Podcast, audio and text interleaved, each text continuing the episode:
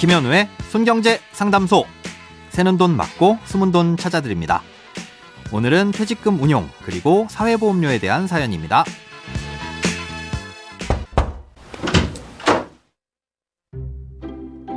안녕하세요. 사십 대 초반 직장인입니다. 제가 이번 달에 약 십 년 정도 다니던 회사를 그만두고 이직을 하게 됐는데요. 몇 가지 궁금한 게 생겼습니다. 퇴직금을 받으려면 아이알피 계좌를 만들어 오라고 하던데 아이알피 계좌는 별도의 수수료가 있다고 하더라고요. 지금 당장 퇴직금을 쓸 일은 없지만 몇 년 정도 굴리다가 일시금으로 활용할 계획입니다. 그렇다면 그 기간 동안 그대로 아이알피에서 관리하는 게 나을지 아니면 수수료가 없는 일반 정기예금이나 다른 상품에 가입하는 것이 유리할지 궁금합니다. 또 퇴직하고 타회사 입사까지 약 이, 삼 일 정도의 공백이 있습니다. 이럴 경우 건강보험이나 국민연금은 잠시 지역가입자로 가입해야 되는 건가요?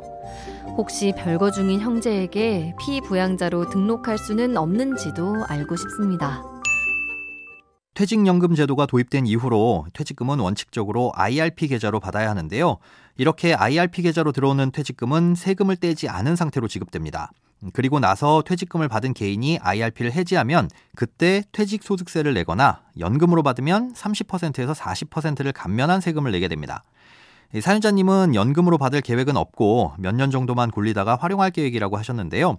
그러려다 보니 아이알피 계좌에서 발생하는 수수료 때문에 고민이시라는 내용입니다.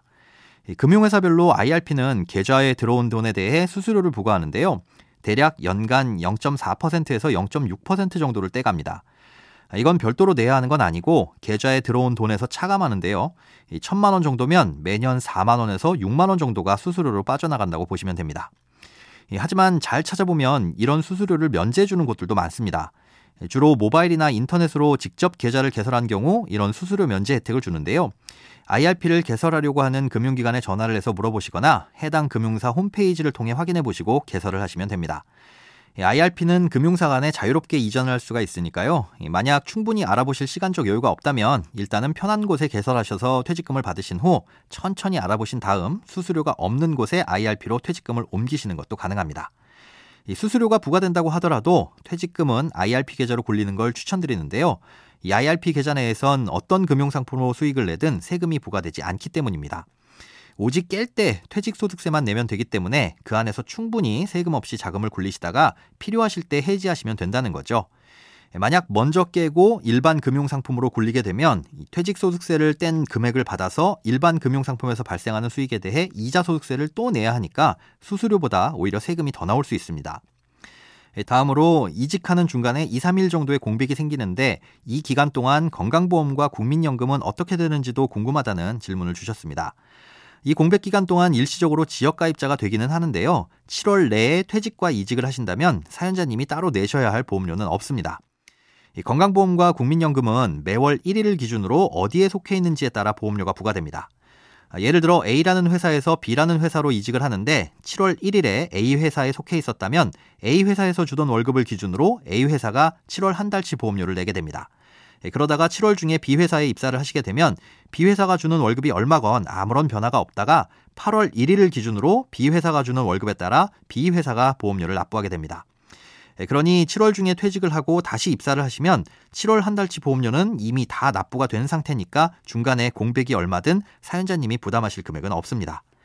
하지만 만약 새로운 직장에 입사가 늦어지게 돼서 다음 달 일 일을 넘기게 되면 일 일을 기준으로 지역가입자 신분이니까 팔월분 보험료는 사연자님이 부담하시게 될 텐데요.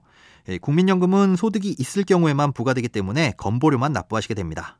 참고로 형제 자매의 피부양자가 되기 위해선 삼십 세 미만이거나 육십오 세 이상 혹은 장애인이나 국가유공자 신분이어야만 가능합니다.